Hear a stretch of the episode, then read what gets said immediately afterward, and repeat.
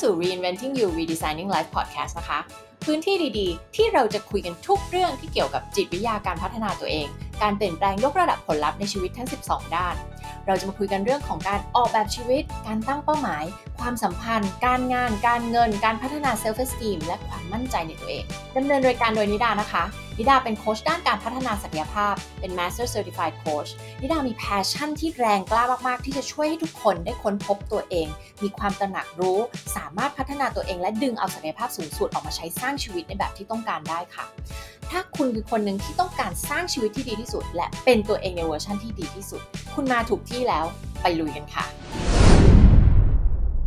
สวัสดีค่ะ กลับมาเจอกันอีกครั้งแล้วนะคะกับรายการ Reinventing You Redesigning Life Podcast นั่นเองนะคะ episode นี้จะมาพูดถึงเรื่องของการเลี้ยงลูก นะคะวันนี้จะมาพูดถึงเรื่องของการเลี้ยงลูกยังไงนะคะ ให้ลูกเนี่ยโตมาเป็นคนที่มีความคิดแล้วก็มีจุดยืนเป็นของตัวเอง ซึ่งเราก็ได้ยินกันมาเยอะแล้วเนาะที่คนไทยชอบบอกว่าเอ้ยทำไมเด็กรุ่นใหม่ คิดอะไรด้วยตัวเองไม่เป็นทำไมไม่มีความคิดเป็นของตัวเองเลยอะไรเงี้ยเป็นเรื่องที่ไม่แปลก จริงไหมคะ เพราะว่าระบบการศึกษา แล้วก็วัฒนธรรม แล้วก็สังคมเนี่ยไม่ได้หล่อหลอมให้เด็กโตมาเป็นคนที่มีความคิดเป็นของตัวเอง เดี๋ยวนี้จริง ๆ ก็มีการพัฒนามาค่อนข้างเยอะแล้วแหละ ด้วยการรับวัฒนธรรมของทางเวสเทิร์นเข้ามานะคะ จากการดูซีรีส์จากการดูหนัง จากการดูอะไรพวกนี้มันก็เป็นการรับวัฒนธรรมของต่างชาติเข้ามาในไทย จะสังเกตว่าทำให้เด็กยุคใหม่ค่อนข้างจะเป็นคนที่กล้าแสดงออกกล้าแสดงความคิดเห็นของตัวเอง มากกว่าสมัยก่อน เยอะมากๆแล้วแหละ แต่วันนี้เราก็จะมาคุยกันว่าแล้วเราจะทำยังไงล่ะ เพื่อที่จะเพิ่มตรงนี้ให้มากขึ้นกว่าเดิมอีกนะทำยังไงให้เด็กเป็นคนที่มีจุดยืนเป็นของตัวเอง มีความคิดเป็นของตัวเอง แต่คำว่ามีความคิดเป็นของตัวเอง แล้วมีจุดยืนของตัวเองเนี่ยแปลว่ามันต้องมีการกลั่นกรองมาอย่างมีตรรกะเหตุผลด้วย คือคิดยังไงเชื่อยังไงต้องสามารถที่จะ support ด้วยเหตุผลนะถึงความคิดนั้นๆ ว่าทำไมถึงคิดอย่างนั้นทำไมถึงจะทำอย่างนั้นทำไมถึงจะเลือกอย่างนั้นได้ เราจะทำยังไงล่ะ ให้ลูกของเราหลานของเราเด็กๆของเราเนี่ยเป็นคนที่กล้ามีความคิดที่แตกต่าง กล้าที่จะคิดไม่เหมือนคนอื่น แล้วก็มีจุดยืนเป็นของตัวเอง มีความคิดเป็นของตัวเอง แล้วก็ไม่ใช่แบบไปตามคนอื่นเขาอะคุณพ่อคุณแม่หลายๆคนบอกว่าไม่อยากให้ลูกดื้อทำไงลูกเชื่อฟังนะอันนี้เป็นวัฒนธรรมของบางวัฒนธรรมบางประเทศนะที่ค่อนข้างจะแวลูในเรื่องของการเชื่อฟัง obedience คือการเชื่อฟังการทำตาม เฉพาะในสังคม collectivistic แบบไทยเนี่ยนะคะหรือสังคมเอเชียหลายๆประเทศ ส่วนใหญ่เป็นสังคม collectivistic ก็คือสังคมพวกพ้องสังคมเอาส่วนรวมเป็นใหญ่อะไรเงี้ยนะคะ ซึ่งจะต่างจาก Western ซึ่งเป็นสังคมที่เราเรียกว่า individualistic ก็คือเน้นปัจเจกบุคคลอะไรเงี้ยสังคมไทยเป็นสังคมที่แบบเน้นสังคม เน้นกลุ่ม เน้นมันจะมาพร้อม value หลาย ๆ อัน เช่น ความสามัคคีความกลมเกลียว อย่าขัดแย้งกันรอดต้องรอดกันทั้งหมดนี่แหละอะไรเงี้ยสังคม collectivistic ก็เลยมาพร้อมกับการที่คนค่อนข้างจะประนีประนอม แล้วก็ ทำตามๆกันคิดเหมือนๆกัน มีความเชื่ออยู่ลึกๆว่า ถ้าเราแตกต่าง ถ้าเราโดดเด่นออกมาจะไม่ดีนะ ถ้าคนอื่นเขาคิดอย่างนี้เขาไปซ้ายกันหมดเราจะไปขวาอยู่คนเดียวอะไรเงี้ยไม่ดีนะ คนอื่นเขาเป็นแบบเนี้ยเราต้องเป็นแบบเหมือนๆกับเขานั่นแหละอะไรเงี้ยนะคะซึ่งไม่ได้บอกว่าทั้งหมดเป็นแบบนี้แหละแต่ว่ามันก็ยังเป็นค่านิยมมันก็ยังเป็นส่วนหนึ่งของวัฒนธรรมของไม่ใช่แค่ไทยหรอกแต่ว่าสังคม collectivistic ที่เป็นแบบนี้ คือเหมือนสังคมส่วนรวมให้คุณค่ากับอะไร เราจะไปแบ่งแยกแตกต่างจากสังคมนั้นอะ มากไม่ได้ เดี๋ยวมันจะแปลกแยก เดี๋ยวมันจะแตกต่างเดี๋ยวจะไม่เป็นที่ยอมรับ เดี๋ยวคนอื่นจะไม่ชอบเรา คนอื่นจะเกลียดเราอะไรเงี้ย ดังนั้นจึงไม่แปลกหรอก ถ้าหากว่าเด็กโตมาในสังคมแบบนี้ แล้วโตขึ้นมาเราจะไม่กล้าคิดอะไรที่แตกต่างนะคะ ไม่กล้าเป็นอะไรที่แตกต่าง ไม่กล้าที่จะแสดง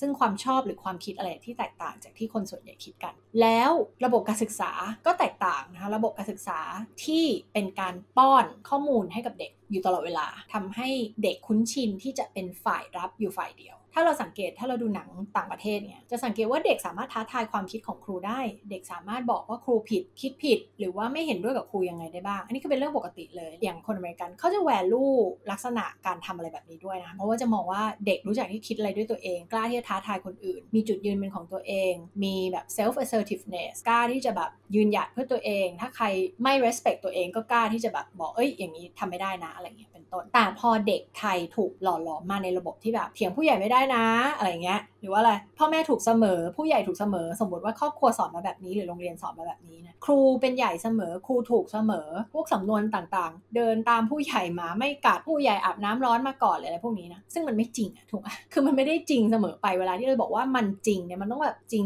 เสมอ จริงหรือไม่ที่บางทีผู้ใหญ่อายุ 50 60 70 ก็ยังไม่มีสติในการใช้ชีวิตเลยถูกไหมจะบอกว่าอาบน้ำร้อนมาก่อนอาจจะเจอประสบการณ์อะไรซ้ำๆแต่ไม่เกิดการเรียนรู้ก็ได้ ต่อให้อายุเยอะมากแค่ไหนก็ไม่ได้แปลว่าคุณจะเป็นผู้ที่มีปัญญา ในขณะที่เด็กอายุน้อยๆ อาจจะคิดอะไรได้มากกว่าผู้ใหญ่อายุเยอะๆก็ได้ อาจจะมีปัญญามากกว่าก็ได้ โดยที่ไม่ได้ต้องมีประสบการณ์ชีวิตมาเยอะกว่า ซึ่งถ้าเราได้กลับมา question หรือได้กลับมาตั้งคำถามกับความคิดความเชื่อต่างๆ ที่มันถูกหล่อหลอมผ่านวัฒนธรรมผ่านสังคมมาแบบส่งต่อ จากรุ่นสู่รุ่นสู่รุ่นมาเรื่อยๆ โดยที่เราไม่เคยไปตั้งคำถามกับมันว่ามันจริงหรือเปล่าเนี่ยเราก็จะส่งต่อความเชื่อที่มันไม่จริงเหล่านี้ต่อไปให้เด็ก แล้วก็ส่งอิทธิพลไปยังเด็กรุ่นใหม่ วันนี้จะมาคุยกันถึง 5 วิธีการที่เราจะทำยังไงอะเพื่อที่ให้เด็กแบบมีจุดยืนมีความคิดเป็นของตัวเอง แล้วก็กล้าคิดอะไรที่มันแตกต่าง ไม่จำเป็นต้องไปคิดตามหรือเป็นตามหรือเหมือนเหมือนคนอื่น อันที่หนึ่งเลย พ่อแม่หรือครูหรือใครที่ต้องอยู่กับเด็กอะคุณต้องสร้าง culture หรือว่าสร้างวัฒนธรรม ที่เป็นแบบเปิดรับความคิดเห็นที่แตกต่างและหลากหลาย อย่าทำสิ่งที่ในภาษาจิตวิทยาเราเรียกว่า group think คือกรุ๊ปติ้งคือการเอาคนที่คิดอะไรเหมือนเหมือนกันมีbackground คล้ายๆกันแล้วมานั่งคุยกันแล้วก็คิดอะไรเหมือนเหมือนกัน แล้วก็มาสนับสนุนความคิดซึ่งกันและกัน ซึ่งถ้าใครไปศึกษาเรื่อง groupthink จะรู้ว่ามันจริงๆ มันทำให้เกิดข้อผิดพลาดเป็นสิ่งที่ไม่ดีเลย เพราะว่าเมื่อเกิดการที่ทุกคนคิดเหมือนกันสนับสนุนความคิดว่าสิ่งนี้แหละถูก เวลาที่มันไม่ถูกขึ้นมานั่นแหละคะหรือว่ามันมีสิ่งที่ดีกว่านั้น ก็จะไม่มีใครมองเห็น เพราะทุกคนกำลังแบบฝังความคิดไปกับสิ่งนี้แล้วว่าสิ่งนี้คือถูก ดังนั้นการที่มี groupthink เนี่ยคือเป็นสิ่งที่ไม่ดี แต่มักจะเกิดขึ้นบ่อยมากในองค์กรไทยในสังคมไทยนะเรื่องของกรุ๊ปติงซึ่งก็มีที่มาจากการที่คนเราไม่ตั้งคำถามกับตรรกะความคิดของตัวเองนี่แหละเขาว่าไงว่าตาม เอ้ย คนส่วนใหญ่คิดอย่างนี้มันคงจะถูกแล้วมั้ง ฉันก็คิดตามเขา ฉันก็เชื่อตามเขา ฉันก็เป็นตามเขา ฉันก็ agree ไปแล้วกันอะไรเงี้ย ซึ่งทำให้เกิดข้อผิดพลาดทำให้เราไม่ได้ไอเดียที่ดีที่สุดนะ สมมุติว่าเป็นเรื่องของธุรกิจหรือเรื่องของการแก้ปัญหาแห่งชาติหรือปัญหาอะไรก็แล้วแต่เนี่ยถ้าหากว่าเรามีวัฒนธรรมการเกรงใจ อันนี้เข้ามามีบทบาทเหมือนกันในสังคมไทยและสังคมเอเชียบางสังคม เวลาที่เราเกรงใจ หรือว่าเรามีความเชื่อว่าเฮ้ยเด็กกว่าจะไปตั้งคำถามกับสิ่งที่ผู้ใหญ่คิดผู้ใหญ่เชื่อไม่ได้นะ มันก็นำไปสู่สิ่งที่เราเรียกว่ากลุ่มติงด้วยนั่นเองนะคะคือการคิดเป็นกลุ่มคิดเหมือนกัน ราะฉะนั้นข้อที่ 1 ต้องสร้างวัฒนธรรม ซึ่งวัฒนธรรมไม่ได้สร้างขึ้นมาง่ายๆไม่ได้สร้างในแค่ชั่วข้ามคืนแน่นอน เราต้องสร้างวัฒนธรรมให้เกิดขึ้นในครอบครัวของเรา หรือในสถาบันการศึกษาของเรานะคะที่เป็นแบบเปิดรับความคิดที่แตกต่างและหลากหลาย ไม่ใช่แบบพอเด็กยกมือแสดงความคิดเห็นแล้วบอกว่า แบบนี้ผิดแบบนี้ถูกอะไรเงี้ยไม่ใช่ เราต้องสามารถมาถกกันได้ดีเบตกันได้ว่าทำไมอันนี้มองว่าถูกทำไมอันนี้มองว่าผิดและเหตุผลคืออะไรเนี่ยเราไม่จำเป็นต้องเห็นด้วยกับคนอื่น แต่เราจำเป็นต้องเคารพ ความคิดของทุกคนถูกไหมว่านี่คือความคิดของเขานี่คือสิ่งที่เขาเชื่อ เราก็ต้องเปิดรับไม่ใช่ยึดติดอยู่กับความคิดของตัวเองว่าความคิดเราถูก เราต้องตั้งคำถามว่าเดี๋ยวมันเป็นไปได้ไหมที่ว่าความคิดความเชื่อของเรามันจะผิดอะเพราะเราปฏิเสธไปไม่ได้ว่ามนุษย์ทุกคนเกิดมาต้องเคยผิด ต้องเคยคิดผิด ต้องเคยเชื่ออะไรผิดๆต้องเคยคิดว่าให้ตายเถอะสิ่งนี้ต้องถูกแน่นอนแล้ววันหนึ่งคนเพราะว่ามันไม่ใช่ เพราะฉะนั้นการที่เราตั้งคำถามกับความคิดของเราว่าแบบเออมันใช่ไหมหรือมันเป็นแบบอื่นหรือว่ามันไม่จริงเนี่ยมันเป็นสิ่งที่ดีมันทำให้เราได้สำรวจความคิดตัวเองอยู่ตลอดเวลา แล้วก็ตั้งคำถามกับตัวเอง แล้วก็อาจจะทำให้เราเจอความจริงอะไรบางอย่าง ที่มันใช่มากยิ่งขึ้นก็ได้ อันที่ 2 คือใช้เหตุและผล ผู้ใหญ่ต้องใช้เหตุและผลในการเลี้ยงดูเด็กในการเป็นตัวอย่างที่ดีให้กับลูกหลานนักเรียนอะไรก็แล้วแต่ แสดงให้เห็นเป็นตัวอย่างที่ดีในการใช้ตัด กะ ไม่ใช่อยู่ดีก็คิดมโนขึ้นมาเองว่ามันต้องเป็นแบบนี้แหละ คนไทยทำไงเวลาที่อธิบายอะไรไม่ได้ก็จะบอกว่าเออก็มันมันเชื่อต่อกันมาแบบนี้แหละมันเป็นอย่างนี้แหละมันถูกแน่นอนอะไรอย่างเงี้ยนะคะเขาบอกว่าเวลาผู้ใหญ่ตอบคำถามเด็กไม่ได้มักจะบอกอะไรเอออย่าเถียงผู้ใหญ่เหนื่อยอยู่อย่ามาถามหน่ะอะไรอย่างเงี้ยถูกไหมหลาย ๆ ครั้งเป็นเพราะผู้ใหญ่อธิบายไม่ได้เหมือนกันว่าทำไมมันถึงเป็นอย่างนั้นเออสมมติถ้าเด็กถามว่าว่ากินขนมก่อนกินข้าวไม่ได้อะถามว่าถามจริงว่าแบบผู้ใหญ่ตอบได้ไหมอะไรเงี้ยบางครั้งตอบไม่ได้ก็จะแบบอย่าอย่าเถียงผู้ใหญ่ไม่ดีนะอะไรเงี้ยต้องเชื่อฟังผู้ใหญ่เท่านั้นเออผู้ใหญ่บอกอย่างนี้ต้องทำตาม สิ่งเหล่านี้พอมันเกิดการพูดซ้ำๆมันก็เข้าไปอยู่ในความคิดในจิตใต้สำนึกของเด็กเด็กก็เป็นแบบนั้นไปโดยปริยาย ให้ใช้เหตุและผลใช้ตรรกะในการอธิบายในการที่จะให้เด็กทำอะไรหรือเป็นอะไรยังไงกระทำยังไงมีพฤติกรรมแบบไหน ให้ใช้เหตุและผลเสมอ ไม่ใช่ไปแบบบังคับบ้างแหละ ข่มขู่บ้างแหละโกหกบ้างแหละอะไรเงี้ยนี่เจอประจำเลยนะ ครูอนุบาลไทยเนี่ยที่เวลาบางทีจะให้เด็กทำอะไรและไม่อธิบายด้วยเหตุและผลแต่ใช้วิธีการแบบการที่เราไปหลอกเด็กแบบนี้เนี่ยมันทำให้เด็กเนี่ยนอกจากจะไม่เชื่อถือคุณในฐานะครูแล้วเนี่ยเพราะเขารู้คุณโกหกเขาแล้วเนี่ยมันยังเป็นการไปสอนนิสัยเขาในทางที่ผิดๆอะ่ะไปสอนว่าอยากที่จะให้คนอื่นทำตาม แล้วก็ต้องโกหกเขาหลอกเขานะอะไรเงี้ยแล้วก็เป็นการสอนให้เด็กไม่อยู่บนพื้นฐานของความจริง แล้วก็ไม่ต้องมีเหตุมีผลอะไรทั้งสิ้น แทนที่จะอธิบายว่าทำไมต้องอาบน้ำเออ มันเป็นกฎกติการ่วมกันมันถึงเวลามันเป็นตารางต้องทำตามเพื่อสุขลักษณะที่ดีทางอะไรก็ว่าไปอะไรอย่างงี้ถูกไหมก็ไม่คือไปเลือกเส้นทางที่ครูคิดว่าง่ายกว่าก็คือโกหกหลอกเด็กบังคับ เด็กไปเลย ไม่ทำเดี๋ยวจะไม่ได้กลับบ้านปู่เด็กไปเลยอะไรเงี้ยนะ ซึ่งมันเป็นวิธีการที่แบบครูคุ้นชินมาที่จะทำไม่ได้บอกว่าเป็นทุกคนอันนี้ยกตัวอย่างแบบผิดให้ฟังเฉยๆว่าพอเราไม่ใช้เหตุผลแต่เราไปใช้วิธีการบังคับ การไม่ใช้เหตุผล การขู่เข็นการบังคับ การโกหกล้อการอะไรก็แล้วแต่เนี่ยนะอันนี้ก็คือเป็นสิ่งที่ไม่ควรทำนะสิ่งที่ควรทำก็คือใช้เหตุและผลใช้ตรรกกะอธิบายกัน treat เขาเหมือนเขาเป็นผู้ใหญ่ อย่าไปทำเหมือนเขาเป็นเด็กที่เราจะไปหลอกลวงไปโกหกเขาได้ อย่าใช้อคติอย่าใช้ความคิดความเชื่อส่วนตัว แล้วเราจะรู้ได้ไงเราว่าเราใช้ความคิดความเชื่อส่วนตัวของตัวเองหรือเปล่า นั่นก็คือเหตุผลที่ทำไมเราต้องตั้งคำถามกับตัวเองตลอดว่าเดี๋ยว สิ่งที่ฉันคิดสิ่งที่ฉันพูดสิ่งที่ฉันเชื่อมาตั้งนานเนี่ยมันจริงหรือเปล่า อันนี้เป็นสิ่งที่เราว่ามันสำคัญมากเลยที่ทุกคนจะต้องตั้งคำถามกับความคิดความเชื่อของตัวเอง มันจริงหรือเปล่า มันมีอะไรที่เราผิดพลาดเราไม่รู้หรือเปล่า เราไม่รู้อะไรบางอย่างหรือเปล่า อย่าลืมว่าเราไม่รู้ในสิ่งที่เราไม่รู้นะคะ สิ่งที่เรารู้ว่าเรารู้ในโลกเนี้ยมีอยู่ส่วนหนึ่งเช่นโลกมันกลมมันไม่ได้แบนอะไรอย่างเงี้ยนะสิ่งที่เรารู้ว่าเราไม่รู้ก็มีอีกหลายอย่าง เราไม่มีความรู้เช่นนิดา ไม่มีความรู้ด้านการเป็นหมอ สมมติวิชาฟิสิกส์เคมีอย่างเงี้ยเออไม่ได้เรียนมา ไม่มีความรู้ด้านนี้ อันนี้คือเรารู้ว่าเราไม่รู้ถูกไหมแต่ในโลกมันยังมีอะไรที่เราที่เป็นส่วนใหญ่มาก ๆ ส่วนที่ใหญ่ที่สุดเลยคือ สิ่งที่เราไม่รู้ว่าเราไม่รู้ เพราะเรายังไม่เคยรู้เกี่ยวกับสิ่งนี้ในชีวิตนี้เลยดังนั้น เราจึงไม่รู้ว่าเราไม่รู้สิ่งนี้ เราไม่มีความตระหนักรู้ว่าเราไม่รู้สิ่งนี้ ซึ่งมันมีอยู่เยอะมาก ถ้าเราตั้งคำถามสักนิดว่าเดี๋ยวไอ้สิ่งนี้ที่ฉันรู้มันอาจจะไม่จริงก็ได้หรือมันอาจจะไม่จริงซะทั้งหมดก็ได้ หรือเรามีอคติหรือเปล่าเรามีความเชื่อที่ผิดๆอยู่หรือเปล่า สิ่งที่เรารู้มาที่ถูกถ่ายทอดมาจากปู่ย่าตายายเราอะมันไม่จริงหรือเปล่า ถ้าเราตั้งคำถามสักนิดหนึ่งเริ่มใช้สติมากยิ่งขึ้นนะคะ มันจะทำให้เราเข้าใกล้ความจริงมากยิ่งขึ้น และมันก็จะเป็นการเซตตัวอย่างที่ดีในการที่เราเลี้ยงลูกให้ใช้เหตุและผลใช้ตรรกกะ แล้วก็สอนลูกให้ลูกเนี่ยตั้งคำถามกับความคิดความเชื่อของตัวเองด้วยว่า สิ่งที่คิดที่เชื่อที่มั่นใจที่แน่นอนเลยนะมันจริงหรือเปล่า หรือว่ามันไม่ใช่ไอความคิดความเชื่อที่บอกว่า เออห้ามเถียงผู้ใหญ่เป็นเด็กต้องเชื่อฟังไอ้พวกนี้จริง ๆ มันหมดยุคไปแล้วนะ การมีความคิดความเชื่อพวกนี้มันไม่ได้ช่วยเราพัฒนาหรือเจริญมากยิ่งขึ้น เราควรจะสอนเด็กให้ท้าทายความคิดคนอื่น ไม่ว่าจะเด็กหรือจะผู้ใหญ่ก็ตาม ด้วยความเคารพ ไม่ได้แบบว่าเถียงด้วยความก้าวร้าวเถียงด้วยความไม่เคารพไม่ใช่นะคะเราสามารถที่จะ disagree กับคนอื่น เราสามารถที่จะไม่เห็นด้วยกับคนอื่น เห็นต่างได้โดยยังอยู่บนพื้นฐานของความเคารพซึ่งกันและกันได้ และอีกเหตุผลหนึ่งที่เราจำเป็นต้องใช้เหตุผลและใช้ตรรกะ นั่นคือมันเป็นการปลูกฝังให้เด็กเวลลาที่เขาได้ข้อสรุปในเรื่องบางเรื่อง หรือการที่เขาจะมีจุดยืนในเรื่องอะไรสักเรื่องหนึ่งเนี่ยถ้าหากว่าเขาได้ข้อสรุปหรือได้จุดยืนนั้นมาด้วยเหตุและผลที่ผ่านการวิเคราะห์ ผ่านการใช้เหตุและผลมา ใช้การไปวิเคราะห์ ไปวิจัยไปอะไรมาอย่างเต็มที่แล้วเนี่ยแล้วเขาได้ข้อสรุปหรือเขาได้จุดยืนอะไรบางอย่างมา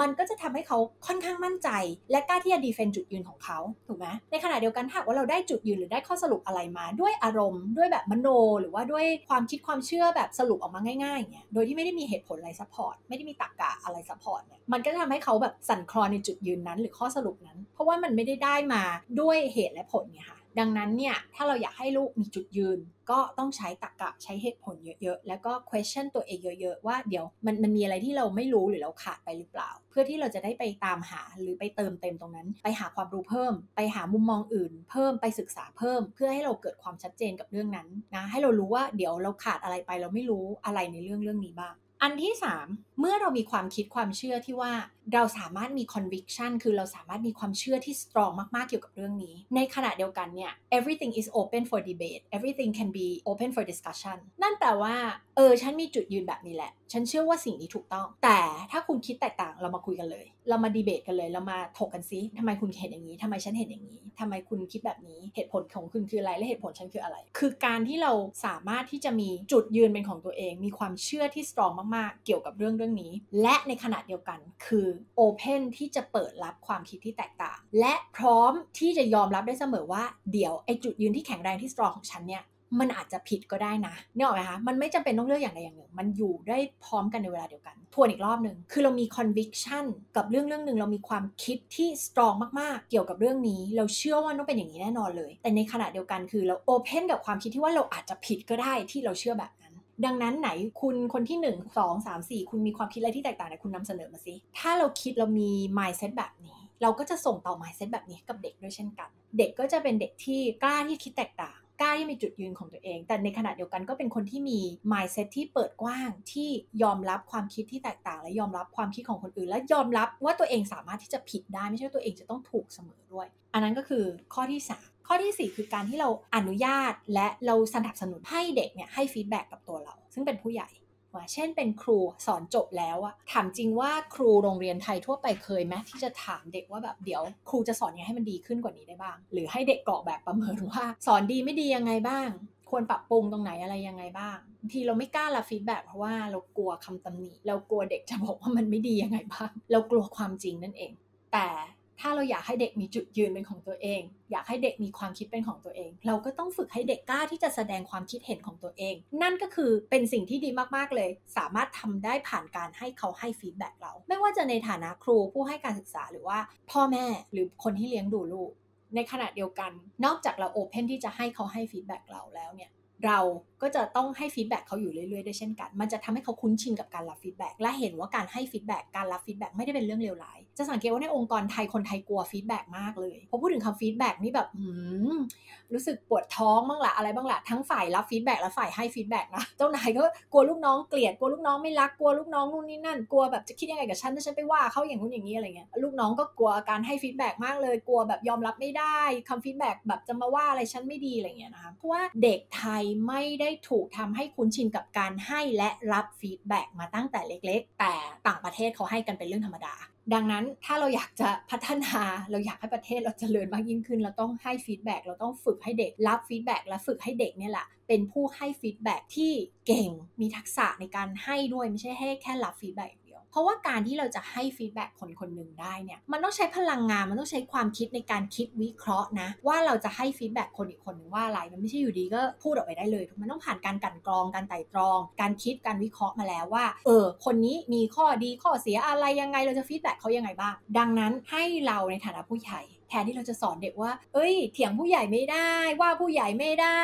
วิจารณ์ผู้ใหญ่ไม่ได้ ไม่ใช่ เราควรจะสอนตรงกันข้าม feedback เราได้เลยนะแต่ขอให้เป็น constructive criticism และอยู่บนพื้นฐานของความเคารพซึ่งกันและกัน และเราจะสอนเขาให้เขาเป็นผู้ให้ feedback ที่ดี และเป็นผู้รับ feedback ที่ดีได้ ทำไงคะ เราซึ่งเป็นผู้ใหญ่จะต้องเป็นผู้ให้ feedback ที่ดี และเป็นผู้รับ feedback ที่ดีเช่นกัน เป็นผู้ให้ feedback ที่ดีคือเป็น constructive ติเพื่อก่อ พูดตรงประเด็นเลยว่าพฤติกรรมอะไรที่อยากให้เปลี่ยน เปลี่ยนเพราะอะไรผลลัพธ์มันจะเป็นยังไงทำให้เรารู้สึกยังไงอะไรเงี้ยนะคะ เข้าตรงประเด็นเลย ไม่ใช่ไปว่าที่ตัวเด็กว่าที่ตัวบุคคลอะไรเงี้ยไม่ใช่ ในขณะเดียวกันเวลาที่เด็กให้ feedback เราหรือคนอื่นให้ feedback เรา เราก็รับด้วยความยินดีเหมือนมันเป็นของขวัญ ไม่ใช่แบบพอเขาให้ feedback มาเถียงเลย มันไม่จริงยังไงที่คุณ feedback มาอะไรเงี้ยอันนี้ก็จะเป็นการแสดงการเป็นตัวอย่างของผู้รับ feedback ที่ไม่ดีให้เด็กรับรู้แล้วก็เป็นตามเรา มันไม่สำคัญว่าfeedback ที่ให้มาเนี่ยมันจะจริงหรือไม่จริงในความคิดของเรามันสำคัญที่ว่าเรารับ feedback มาทั้งหมดแล้วเดี๋ยวเราเอามาไตร่ตรองมากลั่นกรองนะคะว่าอะไรที่มันจะเป็นประโยชน์กับเราที่เราจะสามารถเอาไปพัฒนาตัวเองได้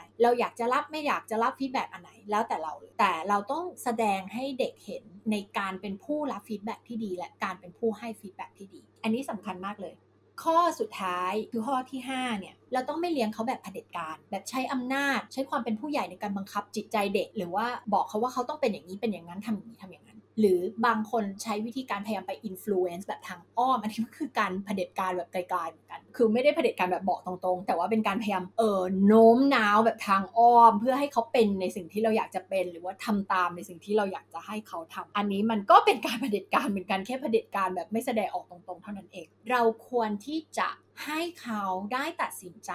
ในเรื่องที่มันเหมาะสมกับวัยและอายุของเขา อย่างเช่น เด็กอายุ2ขวบมีสิทธิ์ที่จะเลือกว่าตัวเองอยากกินไอศครีมรสอะไร มีสิทธิ์เลือกว่าฉันอยากจะวาดรูปอะไรเงี้ยคุณลองนึกถึงเด็ก2ขวบแล้วคุณบอกว่า อย่าวาดเลยรูปยูนิคอร์นเนี่ยเป็นเด็กผู้ชาย ไม่ดีหรอกวาดยูนิคอร์นใส่เสื้อสีชมพูทำไมอย่างเงี้ยเป็นเด็กผู้ชายไม่ได้ใส่เสื้อสีชมพูไม่ได้ใส่เสื้อสีฟ้าสิ อ่าสมมติเราสอนเด็ก2ขวบนะต้องเลือกเสื้อสีฟ้าสิต้องวาดรูปรถสิไม่ใช่รูปยูนิคอร์นเงี้ยเป็นเด็กผู้ชาย นี่คือเราไม่ให้เขาตัดสินใจเลือกในสิ่งที่เหมาะกับอายุของเขาละถูกไหมเราไปบังคับเขาละแล้วเรากำลังมีอคติ แล้วก็สอนสิ่งที่เป็นความเชื่อผิดๆให้เขาแล้วว่าเด็กผู้ชายต้องใส่สีฟ้า เด็กผู้หญิงใส่สีชมพูเด็กผู้หญิงวาดยูนิคอร์นเด็กผู้ชายวาดรูปรถถูกไหมอันนี้คือการสร้างอคติเกี่ยวกับเรื่องของเพศเนี่ยให้กับเด็กละทันทีละโดยที่ไม่รู้ตัว แล้วก็เป็นการที่ไม่ให้เขามีอิสระในการตัดสินใจเลือกสิ่งที่มันเหมาะสมกับที่วัยเขาจริง ๆ ต้องตัดสินใจได้ คิดดูว่าถ้าเด็กสองขวบเรายังบังคับเขาแบบเนี้ยพอเขาโตไปที่อายุ 15-18 พ่อแม่คนเดิมนี่ก็จะบังคับลูกต่อไป เรียนอะไรดีทำงานอะไรดี มีแฟนแบบไหนดีอะไรเงี้ยถูกมันบังคับเลือกไปให้ซะทุกอย่าง เพราะว่าอะไร เพราะว่าตอนเด็กคุณก็เลี้ยงเข้ามาแบบนั้นคุณก็คุ้นชินคุณก็ติดเป็นนิสัย และมันมาจากอะไรมันมาจากตัวพ่อแม่เองก็ถูกปู่ย่าตายาย พ่อแม่ของตัวเองเนี่ยเลี้ยงมาแบบนั้นเช่นกัน ก็เลยไม่รู้ว่ามันเป็นวิธีการเลี้ยงที่ไม่ถูกต้อง แล้วก็ไปเลี้ยงลูกตัวเองผลิตซ้ำทำแบบเดิมเข้าไปอีก เราต้องหยุดในกระบวนการผลิตซ้ำอันนี้นะคะ โดยการที่ไม่ทำแบบผิดๆที่พ่อแม่เราซึ่งตอนเขาไม่รู้แหละเขาทำแล้วส่งต่อให้เรามา เราต้องไม่ส่งต่อไปที่ลูก ไม่เผด็จการสรุปข้อห้าไม่เผด็จการให้เขาตัดสินใจในเรื่องที่เหมาะสมกับอายุของเขา อย่างเช่นพอเข้าสู่ช่วงมัธยมปลายละ จะเลือกเรียนสายอะไรนะจะเลือกเรียนวิชาอะไร อยากมีงานอดิเรกอะไร จะไปเรียนเสริมอะไรมีฮ็อบบี้อะไร อยากทำไม่ทำอะไร อยากเรียนดนตรีไม่อยากเรียนดนตรี ชอบอันนี้ไม่ชอบอันนี้อะไรให้เขามีสิทธิ์ที่จะเลือกเองตราบใดที่อยู่บนพื้นฐานของความปลอดภัย ไม่เดือดร้อนใคร ไม่ได้เสียหายกับชีวิตตัวเองและผู้อื่น แต่สิ่งที่พ่อแม่มักจะบิดเบือนความคิดของตัวเองคือ เอาความชอบของตัวเองเนี่ยไปโยนมาให้ลูก อย่าเล่นเลยเปียโนไปเล่นกีตาร์เถอะ อย่าตีเลยเทนนิสไปเตะฟุตบอลเถอะเพราะอะไร เพราะว่าพ่อเป็นแฟนคลับฟุตบอล เพราะว่าแม่ชอบเล่นเคยอยากเล่นกีตาร์แต่เล่นไม่สำเร็จ ก็เลยเอาความฝันของตัวเองไปโยนไว้ให้ลูก หรือเอาความคิดความเชื่อความชอบของตัวเองไปโยนให้กับลูก ไม่ให้ลูกตัดสินใจในสิ่งที่สมควรแก่อายุเขาควรจะได้สิทธิ์ในการตัดสินใจ เมื่อเป็นเช่นนั้นแล้วแล้วถ้าพ่อแม่สตรีทมากๆแล้วบังคับลูกมากๆ ลูกจะสะสมไอ้ความโกรธความไม่พอใจในตัวพ่อแม่เอาไว้นะคะและแสดงออกแบบไหน แสดงออกในการปะท้วงในการปฏิวัติ ต่อมาพอเข้าสู่ช่วงวัยรุ่นจะแสดงออกโดยการทำพฤติกรรมเชิงลบ เพื่อแสดงให้พ่อแม่เห็นไหมว่าเนี่ยเห็นไหมบังคับเราไม่ได้ พ่อแม่บอกซ้ายไปขวา พ่อแม่บอกขวาไปซ้ายอาการดื้อที่ว่านี้คือการดื้อ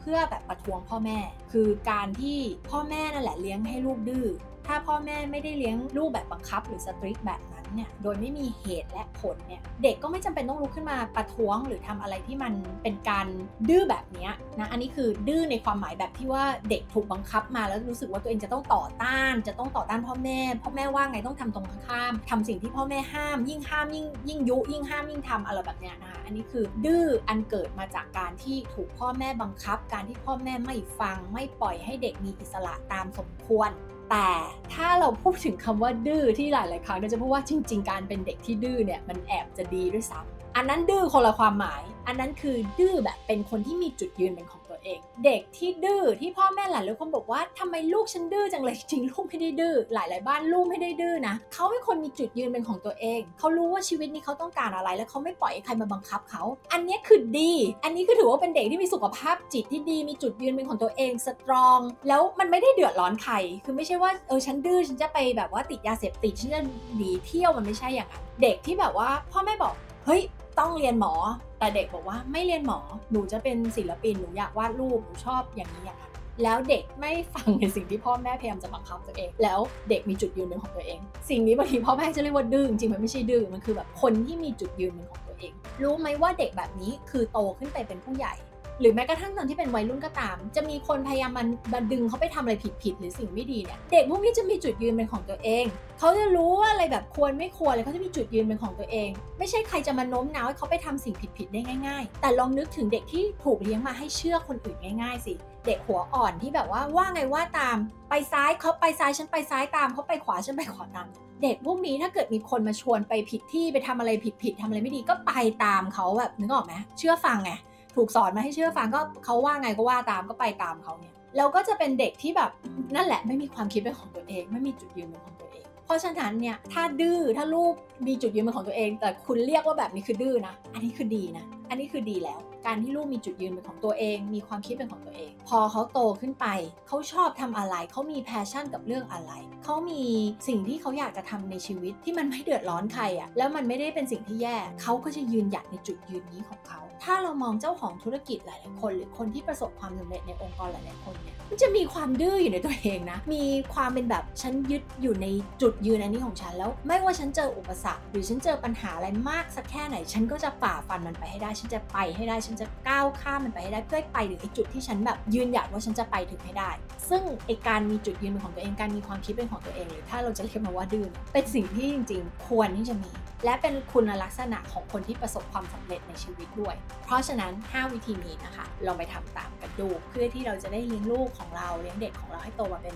วัยรุ่นเป็นผู้ใหญ่ที่มีความคิดมีจุดยืนเป็นของตัวเอง แล้วก็มีเหตุผลมีตรรกะ มีจุดยืนเป็นของตัวเองมี conviction เป็นของตัวเองแต่ในขณะเดียวกันก็เปิดรับ ซึ่งความคิดที่แตกต่าง และความคิดของคนอื่นและพร้อมที่จะยอมรับว่าตัวเราอาจจะผิดตัวเราอาจจะคิดผิดก็ได้ ตัวเราอาจจะเชื่อผิดผิดก็ได้ พร้อมที่จะรับความคิดใหม่ที่จะมาท้าทายความคิดเดิมของ อันนี้แหละเป็นหนึ่งในสิ่งที่เป็นลักษณะที่คนที่ประสบความสำเร็จและมีความสุขในชีวิตจะต้องมีดังนั้นเรามาช่วยกันเพื่อที่จะพัฒนาคนรุ่นใหม่ให้เป็นได้ตามนี้ แล้วเดี๋ยวเรามาเจอกันนะคะในเอพิโซดหน้านะคะกับ Reinventing You Redesigning Life Podcast ค่ะ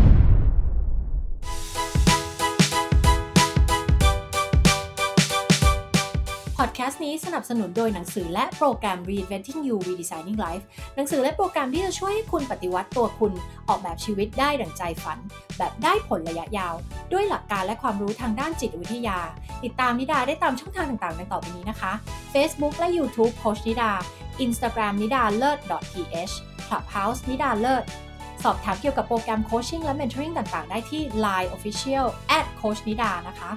มา re-invent ตัวคุณและ re-design ชีวิตกันนะคะ แล้วพบกันในเอพิโซดหน้าค่ะ